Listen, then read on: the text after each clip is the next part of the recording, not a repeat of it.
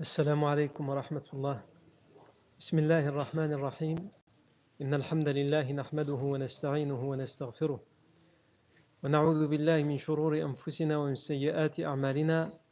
من يهده الله فلا مضل له ومن يضلل فلا هادي له. وأشهد أن لا إله إلا الله وحده لا شريك له. وأشهد أن محمدا عبده ورسوله صلى الله عليه وآله وسلم. يا أيها الذين آمنوا اتقوا الله حق تقاته ولا تموتن إلا وأنتم مسلمون. يا أيها الناس اتقوا ربكم الذي خلقكم من نفس واحدة وخلق منها زوجها وبث منهما رجالا كثيرا ونساء واتقوا الله الذي تساءلون به والأرحام إن الله كان عليكم رقيبا. يا أيها الذين آمنوا اتقوا الله وقولوا قولا سديدا يصلح لكم أعمالكم ويغفر لكم ذنوبكم ومن يطع الله ورسوله فقد فاز فوزا عظيما. أما بعد فإن أصدق الحديث كتاب الله تعالى وخير الهدي هدي سيدنا محمد صلى الله عليه وسلم وشر الأمور محدثاتها وكل محدثة بدعة وكل بدعة ضلالة وكل ضلالة في النار. ثم أما بعد. On s'est arrêté la dernière fois dans la vie du prophète Mohammed à comment la ville de la Mecque et la tribu Quraysh à la Mecque ont reçu l'information et la nouvelle de la défaite et du désastre, puisque pour eux c'était un, un, désastre, la défaite de Badr. Ils y ont perdu la plupart de leurs chefs. On avait expliqué que Abu Sufyan c'était lui qui avait pris les choses en main à la Mecque, que plusieurs euh, mesures avaient été prises. Il avait interdit, les processions de lamentation en public, parce qu'on avait dit que parmi le, le, les rites du deuil chez les idolâtres, c'était qu'ils faisaient, ils déambulaient dans les rues, ils faisaient des, rites de, de, procession pour se lamenter sur leurs morts et faire leurs éloges. Il avait interdit. Il avait interdit euh, la négociation pour libérer les prisonniers. Et il avait euh, sa caravane qu'il avait réussi à faire venir, puisque c'était sa caravane qui était la cause de la bataille de Badr. Les musulmans étaient sortis pour intercepter la caravane et lui il a réussi à la sauver. En arrivant à la Mecque et en apprenant le désastre de Badr, il va dire cette caravane et tout ce qu'elle contient comme richesse, elle sera mise de côté pour financer notre vengeance. Et on a vu la dernière fois qu'à la Mecque, il y a des familles, toutes les familles sont endeuillées à la Mecque. Toutes les familles de la Mecque ont été touchées et ont été atteintes par la défaite de Badr. Dans chaque famille, il y a au minimum un mort, un prisonnier, il y a quelque chose. Et on a expliqué que dans les familles de Mecca, il y a des familles musulmanes. Ou en tout cas des membres dans la famille, même si toute la famille n'est pas musulmane, il y en a certains qui sont musulmans. Et on s'était attardé à donner certains exemples pour montrer que cette nouvelle et cette information de, de, la défaite et de l'échec de Badr était pour ces familles-là un double sentiment. Parce que ces personnes-là étaient endeuillées, tristes d'avoir perdu un proche à la bataille de Badr, un proche qui était idolâtre, et en même temps, ils étaient réjouis de savoir que leur prophète, que leur armée, l'armée des musulmans, avait triomphé à Badr. On avait donné l'exemple des proches de la famille du prophète comme sa propre fille, Zainab radiallahu anha. Son mari était idolâtre, il est parti à Badr, il a été fait prisonnier. Et elle, elle est musulmane, retenue à la Et d'ailleurs, plus tard, lorsque sa, libération à, son mari, euh, Abu ibn Rabi' lorsque sa libération va être négociée, elle sera négociée contre la liberté de Zainab, qu'elle soit libre de rejoindre le prophète sallam, son père à Médine. Euh, on avait aussi donné l'exemple de Umm Kulthum bint Uqba ibn Abi Mu'ayt. Vous vous rappelez qu'on avait expliqué qui était Uqba ibn Abi Mu'ayt? Uqba ibn Abi Mu'ayt faisait partie des notables et même parmi les plus respectés de la Mecque. Mais il était quelqu'un qui a été extrêmement hostile à l'islam pendant la période mécoise, à un tel point qu'il a participé activement aux persécutions, aux tortures, et donc il a du sang sur les mains. Et cet homme, Uqba ibn Abi Mu'ayt, il va être fait prisonnier parmi les 70 prisonniers idolâtres à Badr. Et en route, sur le chemin du retour, lorsque le professeur sallam va s'arrêter à Safra pour camper, et c'est là que va se poser la question du butin, que fait-on du butin, et que le professeur sallam va recevoir la révélation de Surat al-Anfal, c'est là aussi que va se poser la question du sort des prisonniers. Que fait-on des prisonniers? Le professeur sallam euh, va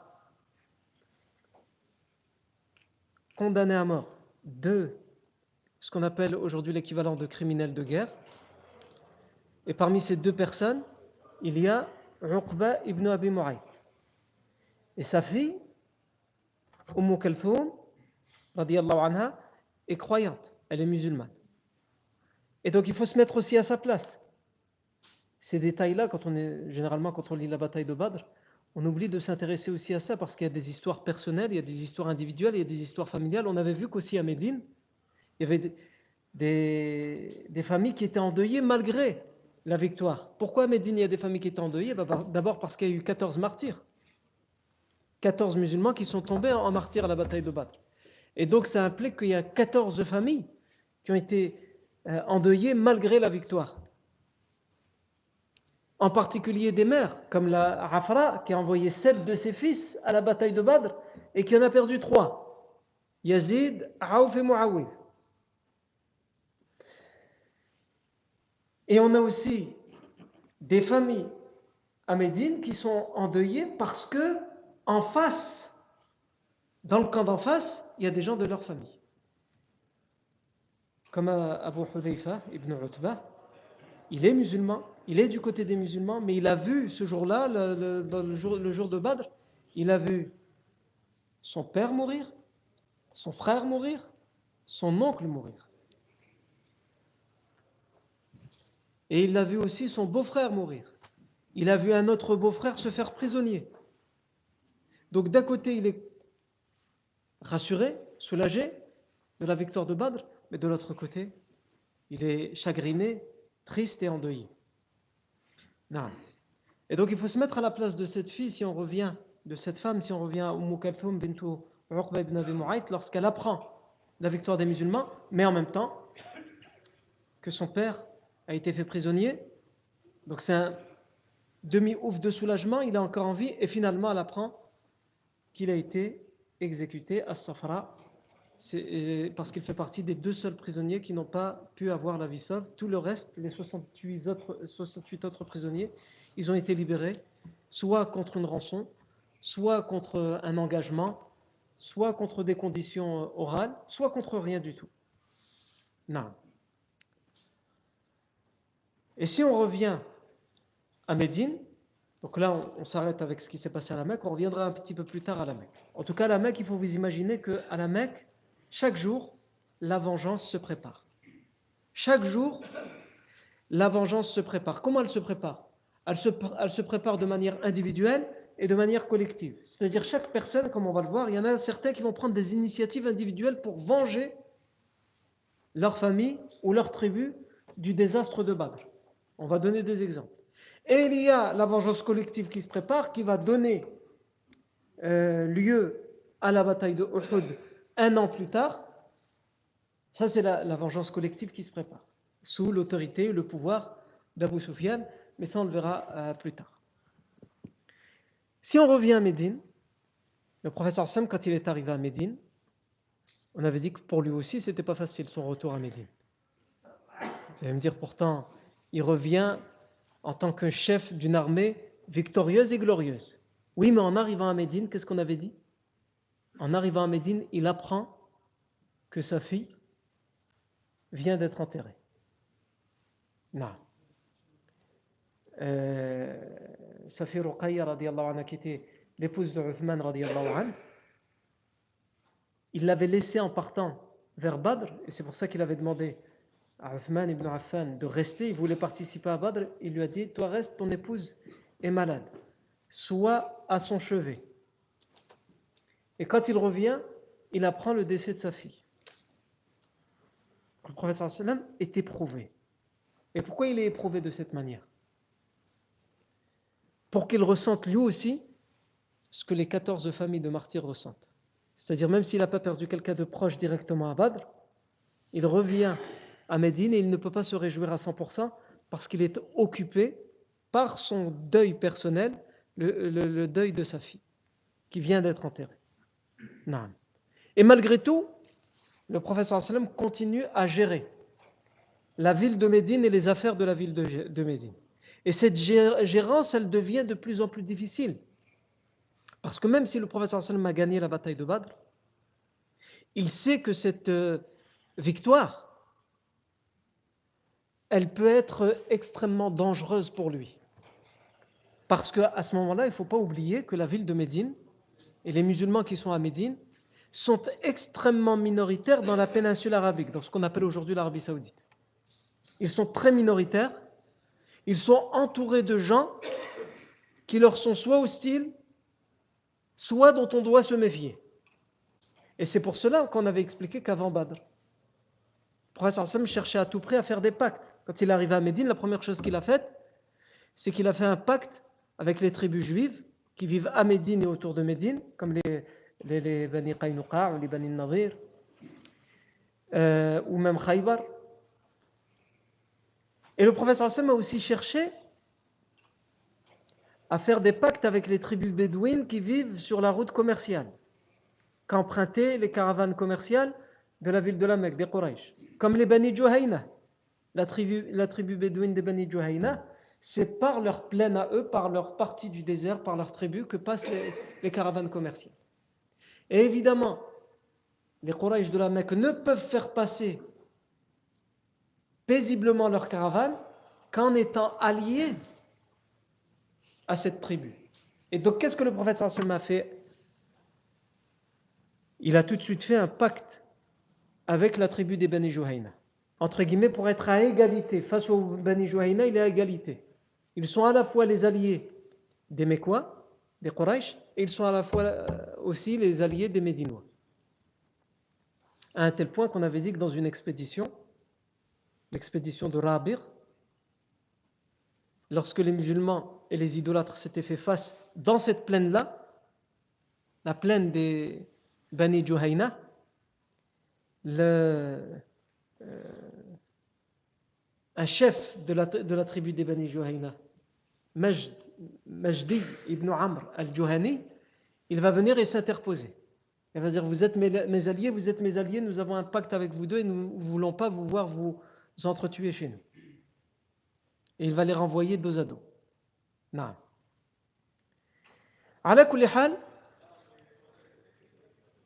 Donc le prophète Sassam retourne à Médine et il sait qu'il est euh, menacé parce qu'il est minoritaire et que cette nouvelle d'une victoire éclatante contre la tribu des Quraysh, elle va avoir un écho dans toutes les tribus arabes, dans toutes les tribus de la péninsule arabique de l'époque. Et certains vont le voir comme un danger pour eux-mêmes. Voir qu'un si petit groupe, une nouvelle religion, ce que eux ils appelaient une nouvelle religion, une nouvelle religion vienne et prenne le dessus, pas sur n'importe qui, sur la Mecque, qui était d'une certaine manière la capitale à l'époque, qui était le centre névralgique de toutes les tribus arabes. La tribu des Quraysh, c'était la tribu la plus importante. Donc, vous avez des tribus qui sont extrêmement méfiantes. Vous avez même dans le Madinah al-Munawwara, au moment où le professeur Hassan part pour Badr, des gens qui sont médinois, qui sont euh, euh, arabes, mais qui ne, sont pas convertis à l'islam. Et après la bataille de Badr, beaucoup vont se convertir à l'islam. C'était le, dernier élément, on va dire, le dernier argument, la victoire de Badr pour les, pour les convaincre. Et certains vont se convertir sincèrement, et d'autres vont se convertir par ruse.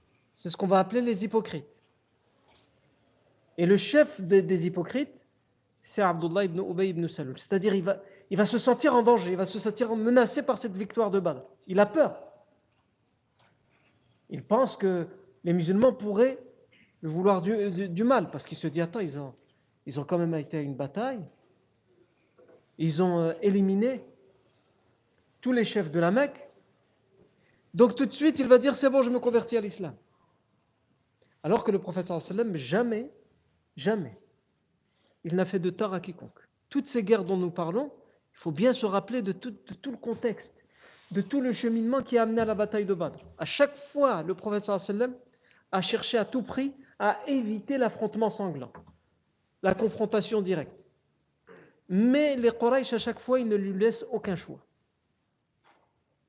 Et d'ailleurs, on le verra par la suite. À la première occasion où il pourra y avoir un pacte de paix, le prophète sallam le signera.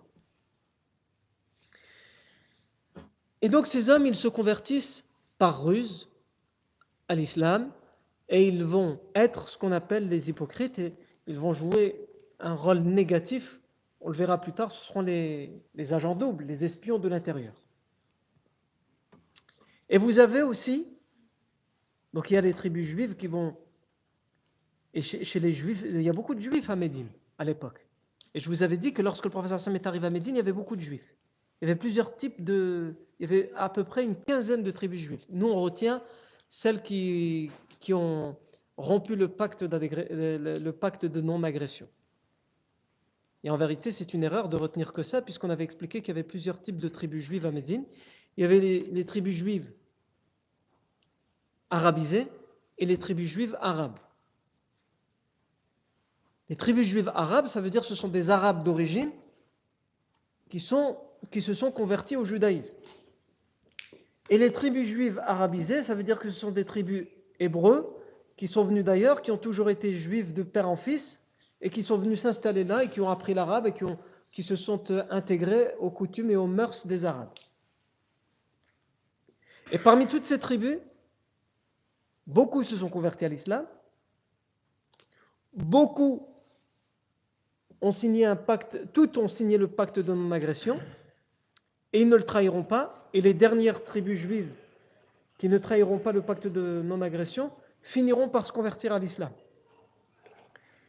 Les quatre tribus qu'on retient nous souvent, et de manière négative et péjorative, c'est évidemment celles qui ont rompu le pacte de non-agression, c'est-à-dire les Bani Qaynuqa, les Bani Nadir, les Bani Quraïda et Khaybar.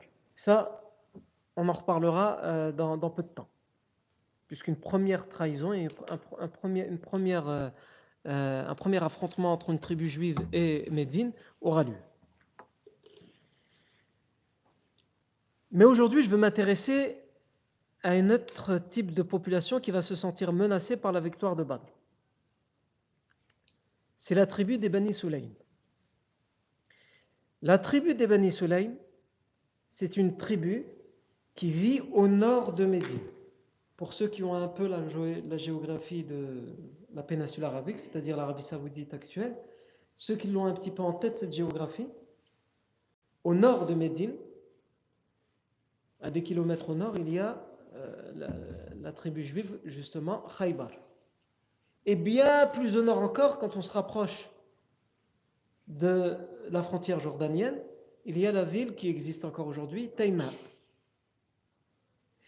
La tribu des Bani Sulaym,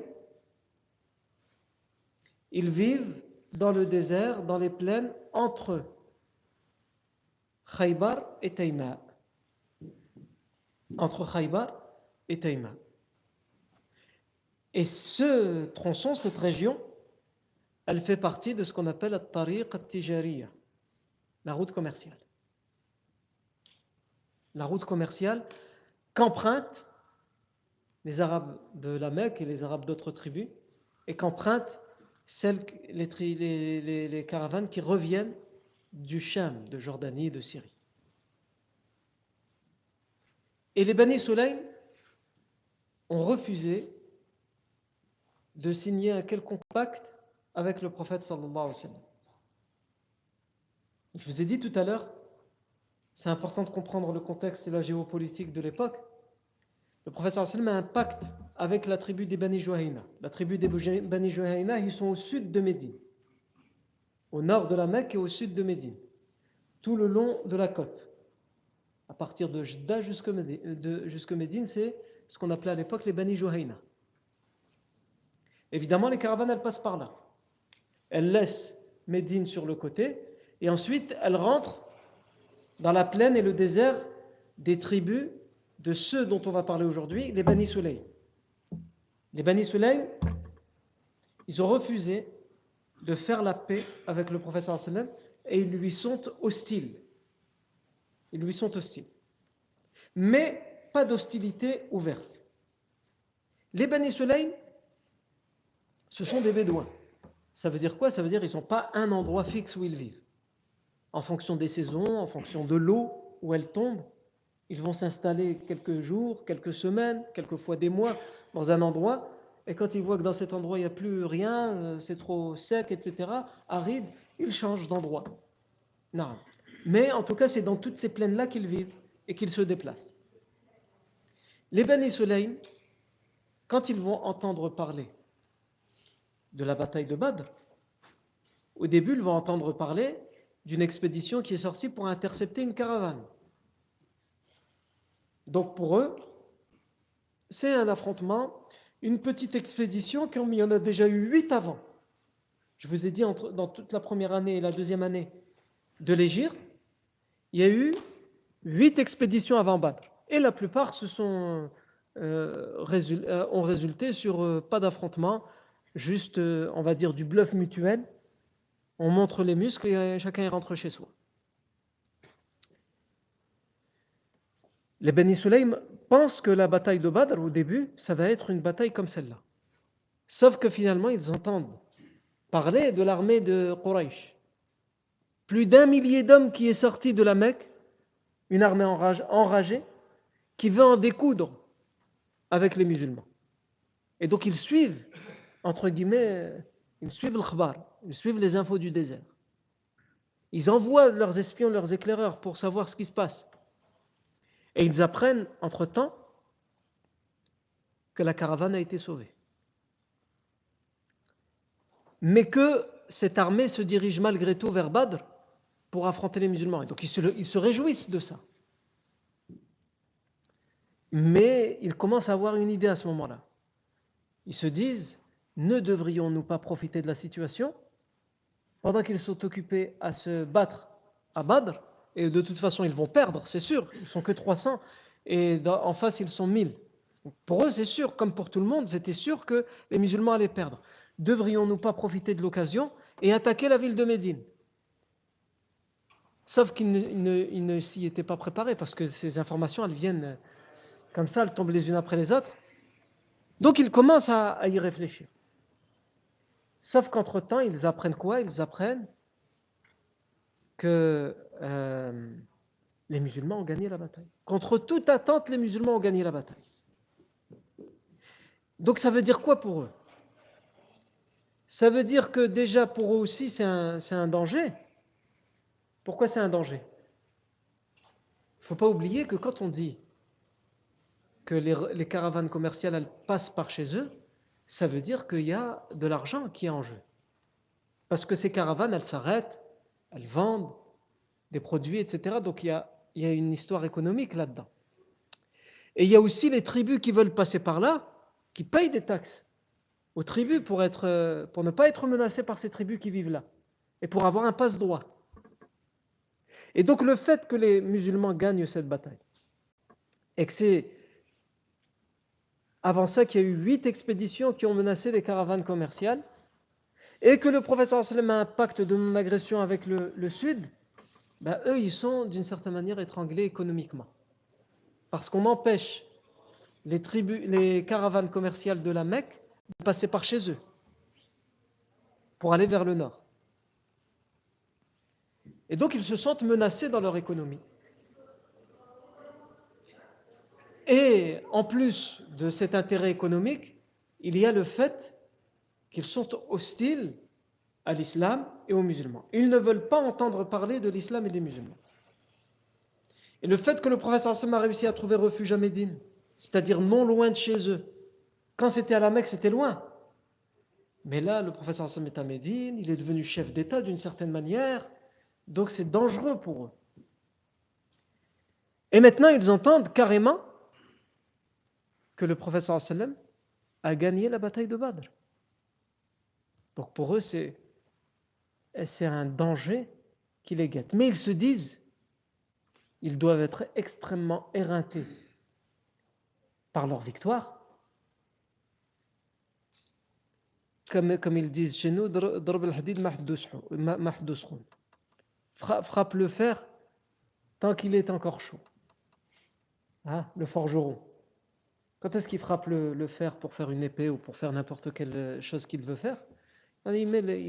Il, met le, fer dans le, feu, et quand il est bien brûlant, même limite presque fondant, là il le tape pour le façonner à la manière qu'il veut le faire, parce que là il est malléable. Mais dès qu'il est froid, c'est fini. Tu peux plus rien faire avec le fer. Vas-y, essaye de le plier, tu vas voir rien du tout. Donc on te dit, le proverbe il dit quoi? Frappe le fer tant qu'il est encore chaud.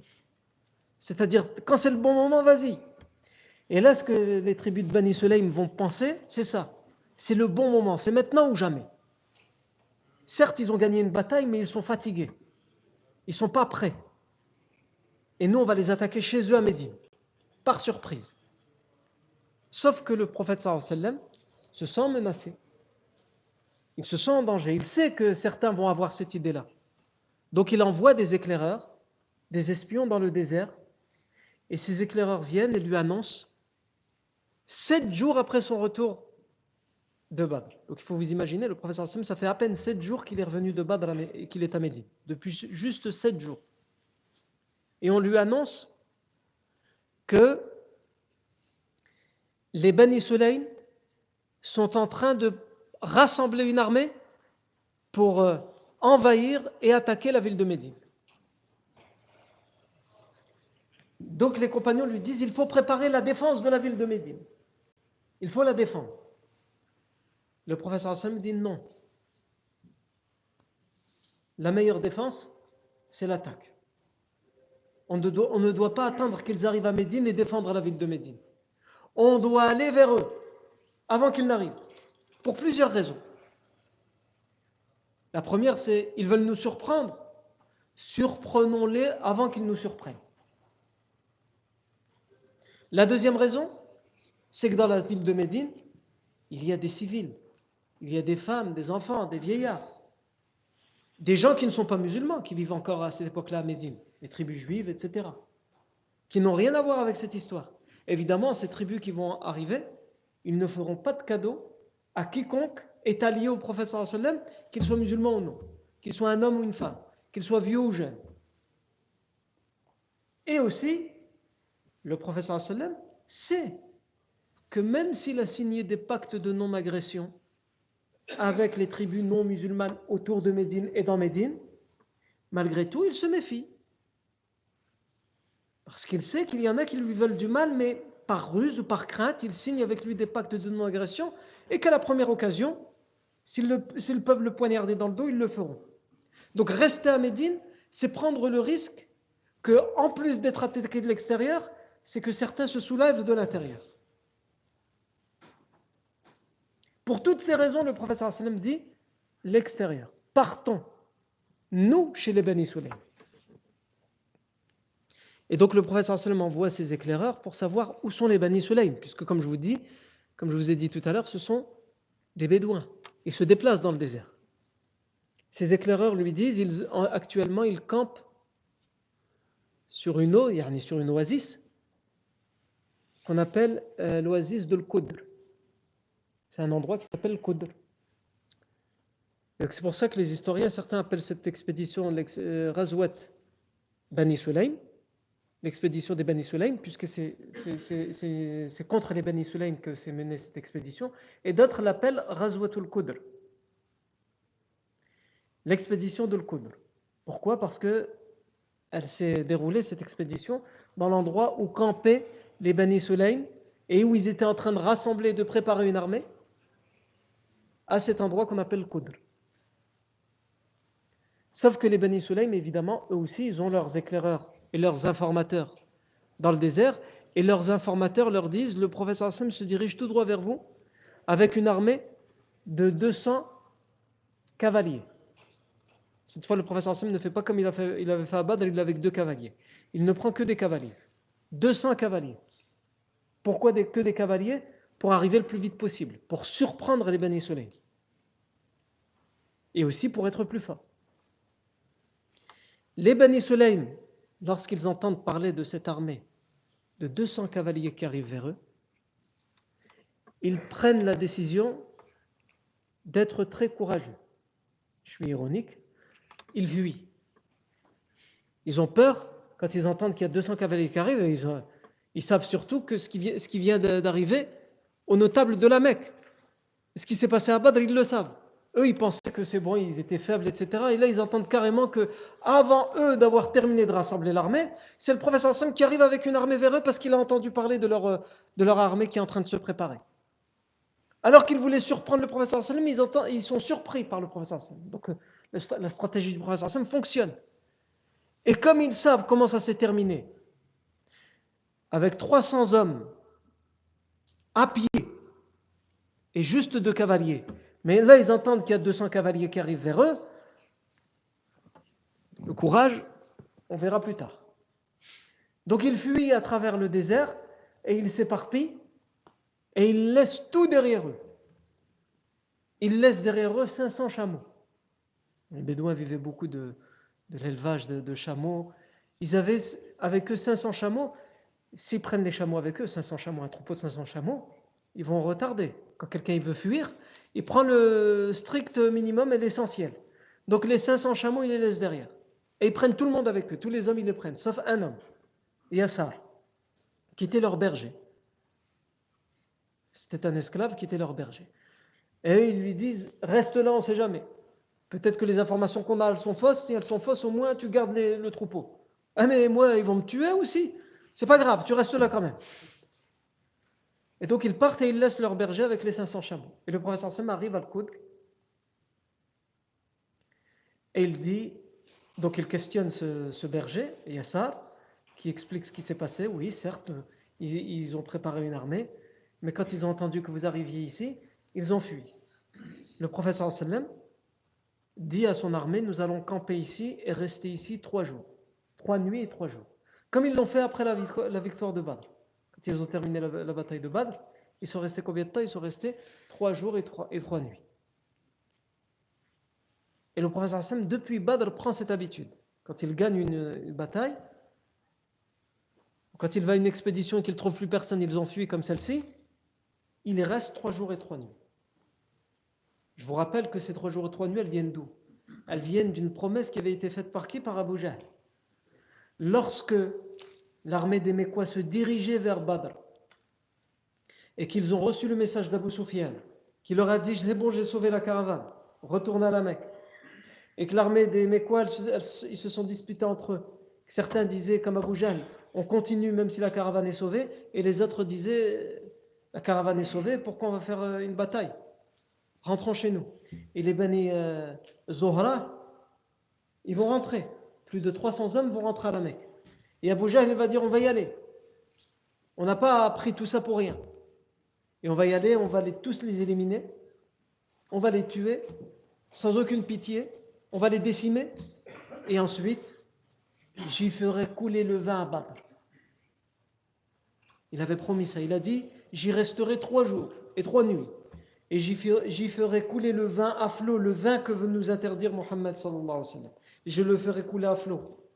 Et je demanderai à nos musiciens de jouer la musique et à nos danseuses de danser pendant trois jours et trois nuits là-bas afin que toutes les tribus arabes entendent parler de nous et de notre victoire et que personne ne peut nous manquer de respect. et afin que toutes les tribus arabes nous craignent à tout jamais. Et donc le professeur Sallam, il a eu vent par les informateurs du désert que voilà ce que dit Abu Jahl, etc. C'est pour ça qu'il est resté Badr pendant trois jours et trois nuits. Il prétendait qu'il allait rester trois jours et trois nuits, c'est nous les musulmans qui restons là-bas trois jours et trois nuits, afin que toutes les tribus arabes en entendent parler. Depuis, le professeur Hassan prend cette habitude. Quand il gagne une bataille ou qu'il va dans une expédition et finalement il n'y a plus personne parce qu'ils ont fui, il y reste trois jours et trois nuits. Le prophète sallallahu alayhi wa sallam, il va euh, revenir au bout de trois jours et trois nuits avec le butin.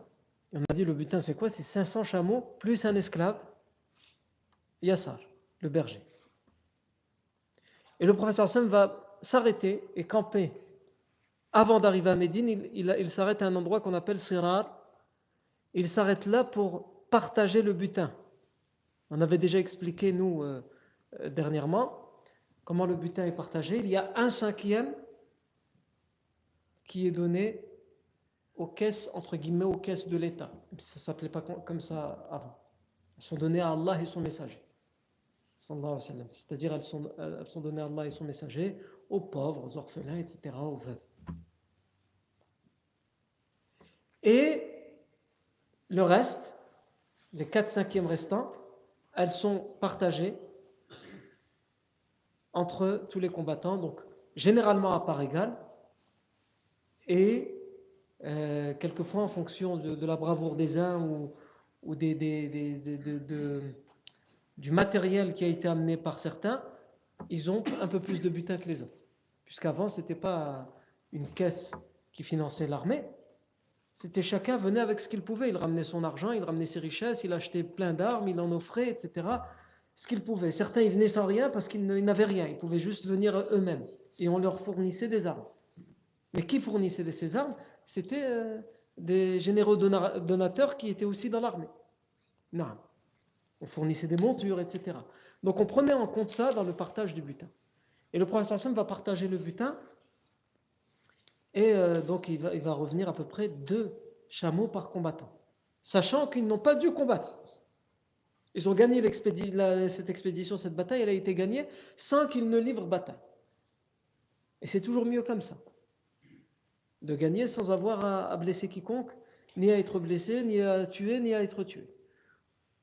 Et l'effet est là, parce qu'ils ont fui. Donc évidemment, on va parler, ils, sont, ils viennent de revenir d'une bataille, ils sont esquintés, éreintés, et malgré ça, ils ont dépêché une armée de 200 cavaliers tout de suite, et les autres, ils ont fui. Donc ils assoient encore plus leur autorité.